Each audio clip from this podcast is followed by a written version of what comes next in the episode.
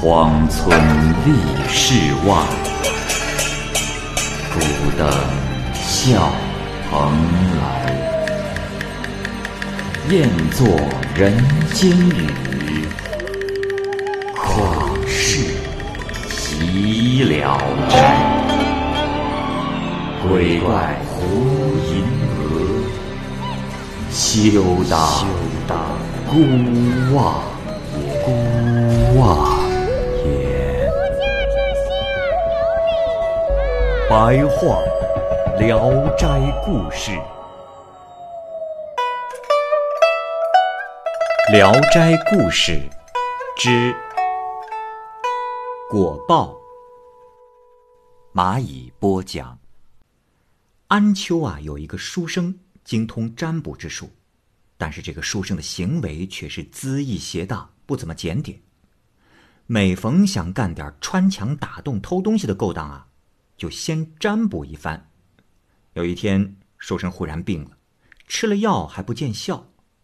他说：“我我知道自己的病，因为阴间对我态度轻慢。”不尊重天数的行为，很是愤怒，将要重重的惩罚于我。吃药又能顶什么用呢？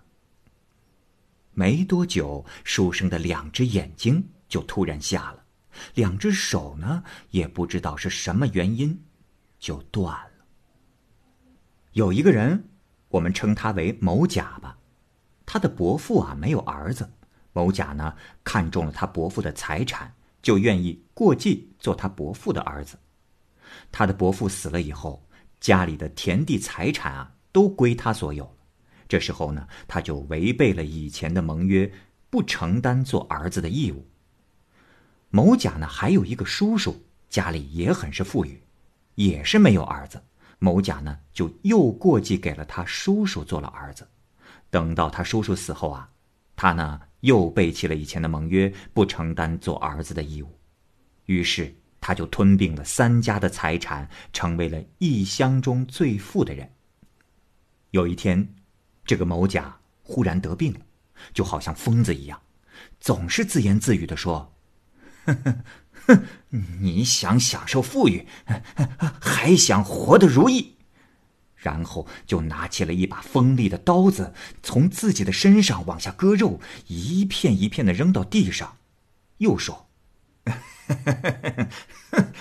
你绝了别人的后，你你还想自己有后代吗？”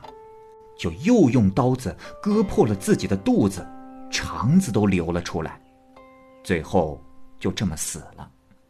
不久，他的儿子也死了，这田产啊。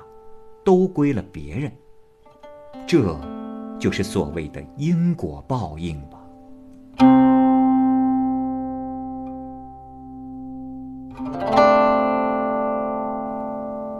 韩方，明代末年，济南府北面有几个州县发生了一场瘟疫，这家家户户都感染上，其东。有一个农民叫做韩方，是特别的孝顺，可是呢，他的父母都染上了瘟疫，病倒了。他呀，就拿着纸钱到孤石大夫神庙中去哭诉，祈求保佑他的父母病快一点好。回家的路上还一直在流泪。韩方在回家的路上遇到了一个人，衣服穿戴的很是整洁。他问韩方。小伙子，你为什么这么悲痛啊？韩方就把他父母生病的情况给这个人说了，这个人就告诉韩方：“嘿，孤石大夫神不在这里，你祈求又有什么用啊？我倒是会一点小法术，你可以拿去试一试。”韩方听说之后，非常的高兴，就打听这个人的姓名。这个人说：“嗯，我不要求你报答我什么，又何必要知道我的籍贯和姓名呢？”韩方又恳求这个人到他家里去。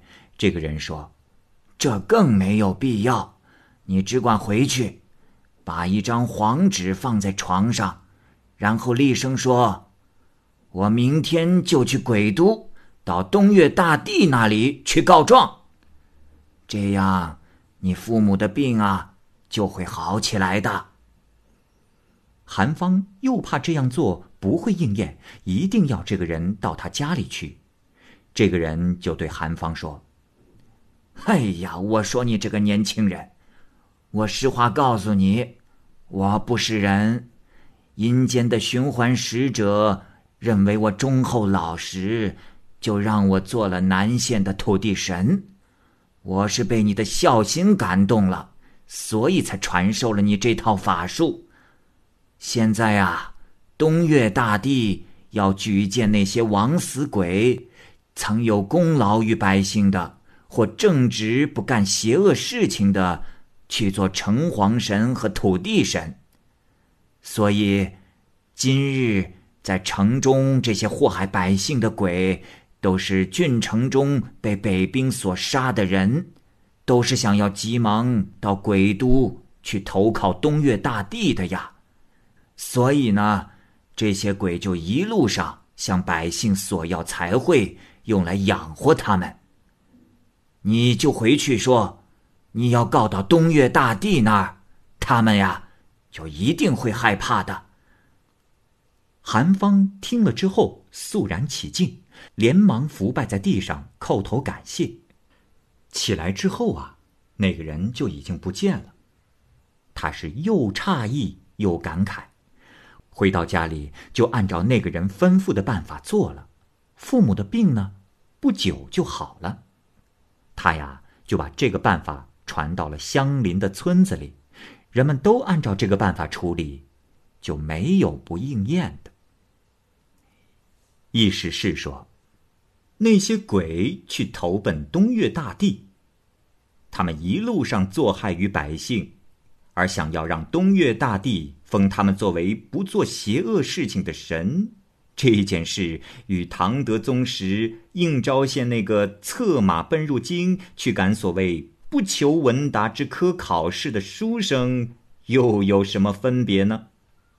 天下的事大概都是这样，这使我至今不能忘甲戌乙亥年间，当官的让老百姓捐献粮食。并去奏报皇帝说，老百姓乐于捐献，被他们称作乐书。于是各州县都照此办理，看谁捐得多。官吏大肆鞭打老百姓，强迫交纳。那时，济郡北面七个县遭了水灾，成了荒年，因此催促交粮就特别困难。唐太史偶然到了利津县，看到。用绳子系了十多个人，就问：“你们是因为什么事情被绑啊？”这些人回答说：“官吏把我们捉到城里来追索勒书，因为百姓不知道‘乐书’两个字怎么解释，就认为这是敲诈和徭役的代名词，真是可叹，可笑啊。”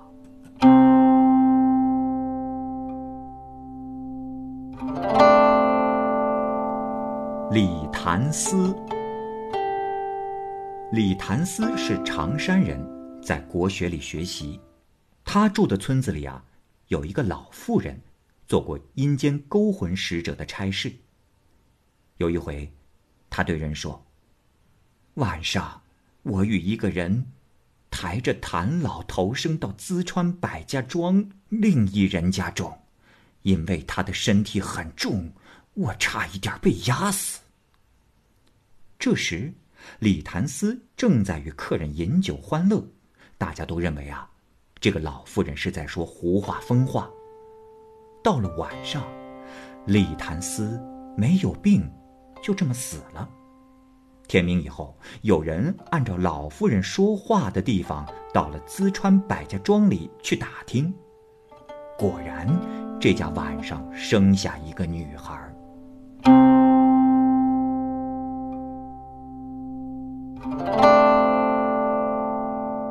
太原玉，太原有一家村民，住着婆婆和媳妇两个寡妇。婆婆虽然已经是中年，但为人风流，不能安分守寡。村里的无赖流氓常常来她家里勾引私通，这媳妇儿是看不过去了，就悄悄的在门窗或者墙院里加以监视阻拦。婆婆知道了，恼羞成怒，找个理由就想把媳妇赶回娘家。媳妇呢是坚决的不走，二人时常发生争吵，婆婆就更加的怨恨，就反咬一口说：“媳妇啊，在外面通奸，告到了官府。”到了官府之后，升堂，主审官呢就问了这个做婆婆与媳妇通奸的奸夫的姓名。那做婆婆说：“这。”大人，他夜里来夜里去，民妇实在不知他是谁呀。倒是大人可一审我家媳妇，自然就知道了。于是官府又传唤媳妇前来，媳妇果然知道奸夫就是那个无赖，却又指控与他通奸的是婆婆，二人苦苦的相互指责。待到把那个无赖抓来，那无赖又辩解说：“呃，大人呐，冤枉啊！呃，我和他二人呃并无私通，是他婆媳二人之间不和，所以就胡说诋毁我呀。”主审官又说：“哼，那我且问你，一个村里有上百人，为什么？”他二人单单诬告于你，来人呐，给我打！就重重的打了他一顿。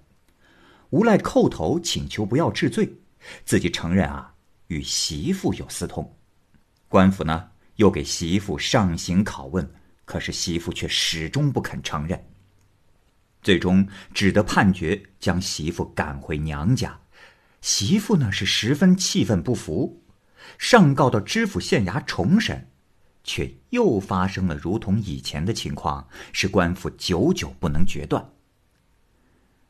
当时有个进士出身的淄川县人孙柳下，正在临晋县任知县，平素呢被推举为有断案的才干，于是上级官府啊就将此案发交临晋县审理。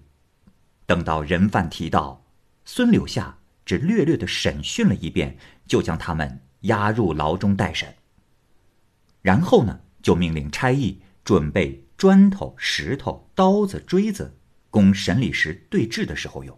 这时，大家都怀疑的问道：“这大人，若要严刑，自有脚铐、手链等刑具，呃，为何要拿这些不属于刑具的东西来断案呢？”这孙柳下并不理会。衙役们呢，也只能姑且准备着。第二天，孙柳下升堂，问过差役后，知道上述的用具都已经准备齐全，便命令放在大堂上。于是啊，又传令带案犯上堂，一个个大致的问了一下，就对那婆婆和媳妇说：“堂下二人听好，这件事不必搞得彻底清楚。”通奸的妇人虽然没有确定，但奸夫已经肯定是他。你们家本是清白门第，不过是一时被坏人引诱，坏了名声，罪责全在他一人。现堂上刀子、石块都有，你们可以自己拿了去打死他。婆婆媳妇听了这话，都犹豫不定。怕以后若是真的打死了人要偿命，孙柳下这时又说：“你二人不用担心，此事有我在。”于是婆婆媳妇都起身向前，拿着石头去打那个无赖。媳妇呢，对他诬告是气愤已久，两手举起大大的石块，恨不得一下子就把他砸死；而婆婆呢，只捡起了小小的石块。去打他的臀部、腿部。这时，孙柳下又命令他们用刀子，媳妇便抓起了刀子，刺向那个无赖的胸膛。而婆婆呢，却举起刀子，犹犹豫豫的不愿下手。孙柳下见了，就立即挥手指住二人说：“哼，你二人且慢。本知县已知晓谁是通奸的妇人了。”于是下令给婆婆加上刑具拷问。没多久，这婆婆呀就招出了实情。最后，孙柳下。判决鞭笞那个无赖三十下，这个案子才算完结。附记，孙柳下呀，有一天派差役去催征租子，租户呢正好到别处去了，他的媳妇就出来应付。这差役呢，因为没有得到贿赂，就把这个妇人啊抓到县衙里来。孙柳下见了，大怒说：“真是荒唐！他的男人早晚会回家。”你为何去惊扰他的家属啊？于是便命令鞭打差役，把妇人啊放回家去了。但是又命令工匠准备了许多枷锁、手铐，供追讨欠租用。第二天，全县都在传颂孙柳下不捉拿欠户家属的仁慈。许多拖欠赋税的人听了之后啊。都让自己的妻子出来去敷衍征催的差役。这时，孙公又下令将他们全部羁押，并带上枷锁。我曾经听说过，孙公并不是缺乏才能的人，然而他一了解到真相，就不能像《论语》中所说的那样一味的哀怜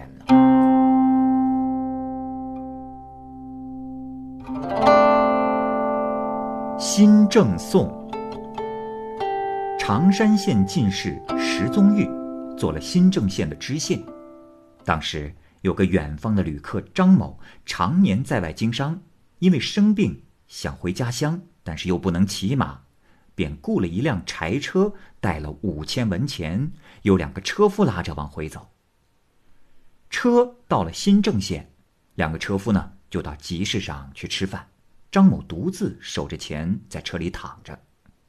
这时，有个某甲从身旁经过，见财起意，又看见在车的前后没有别人，就上前抢走了钱离去。张某因病不能抵抗，只得勉强支撑病体起身，远远的跟在某甲后面。只见他进了一个村子，又跟了进去，见他走入了一家门内。这张某啊，不敢再向前去，只好站在矮墙外，偷偷的往里看。某甲呢，放下背着的钱财，回头看，正好就看见了墙外偷看的张某。他恼怒之下，反抓住张某，说他是贼，捆了起来，就送到了知县石公那里，还述说了抓贼的情况。石公审问了张某，张某。几口呼冤，石公呢以二人所说都没有充分的证据，喝令啊将他们赶了出去。二人下堂时都愤愤的指责县令不分青红皂白，这石公却仿佛没听见，置之不理。其后啊，石公回忆起某甲还长期拖欠着赋税没交，就派差役前往他家严厉的追讨。第二天，某甲。便拿着三两银子前来交纳，石公就盘问他这银子是从哪里来的。某甲回答说：“哎，大人啊，我这银子可是当了衣服、卖了东西得来的，而且呢，指名道姓的举出了证据。”这时，石公又派差役啊去看看来交赋税的其他人里面有没有和某甲同一个村子的人。恰好找到了一个和某甲住得很近的邻居，就传唤进堂问他，说：“堂下之人，我且问你，你既然是某甲的近邻，他的银子是从哪里得来的？你一定清楚。”这时邻居说：“这呃大人，呃，小的不知道啊。”石公又对某甲说：“哼。”邻居都不知道，这钱必定来路可疑呀。某甲这是十分的惊恐，立即对邻居说：“哎我说，呃，我当了某样衣服，也卖了某样家具，你你怎么会不知道呢？邻居急忙改口说：“啊，呃，哦，呃，大人呐，呃，是的，确实有这么回事。”施公大怒说：“大胆！你肯定是和某甲一起偷盗的，非用重刑拷打不可。来人呐！”于是又下令取刑具。邻居一见，又惊慌的说。啊，呃呃，大人呐，冤枉啊！呃，我因是他的邻居，呃，不敢得罪他，现在自己要挨罚，那还瞒着做什么？大人，我实话实说，那银子，呃，实实在在是他抢了张某的钱换来的。于是，石公下令释放了某甲的邻居。这时，商人张某因为失去了盘费，还没有回家乡。石公又责令某甲抵押变卖家产来赔偿他。从这件事可以看出石公处理政务的认真。意思是说，石公做秀才的时候温文尔雅，便以为他的文章诗赋是好的，处理刑案文书却一窍不通。可是。他一做了知县，断案如神的名气就在和硕一带传颂开来。谁又能说会写文章的人就没有经邦济世的才干呢？所以，我记下来这件事，鼓励那些做官的人。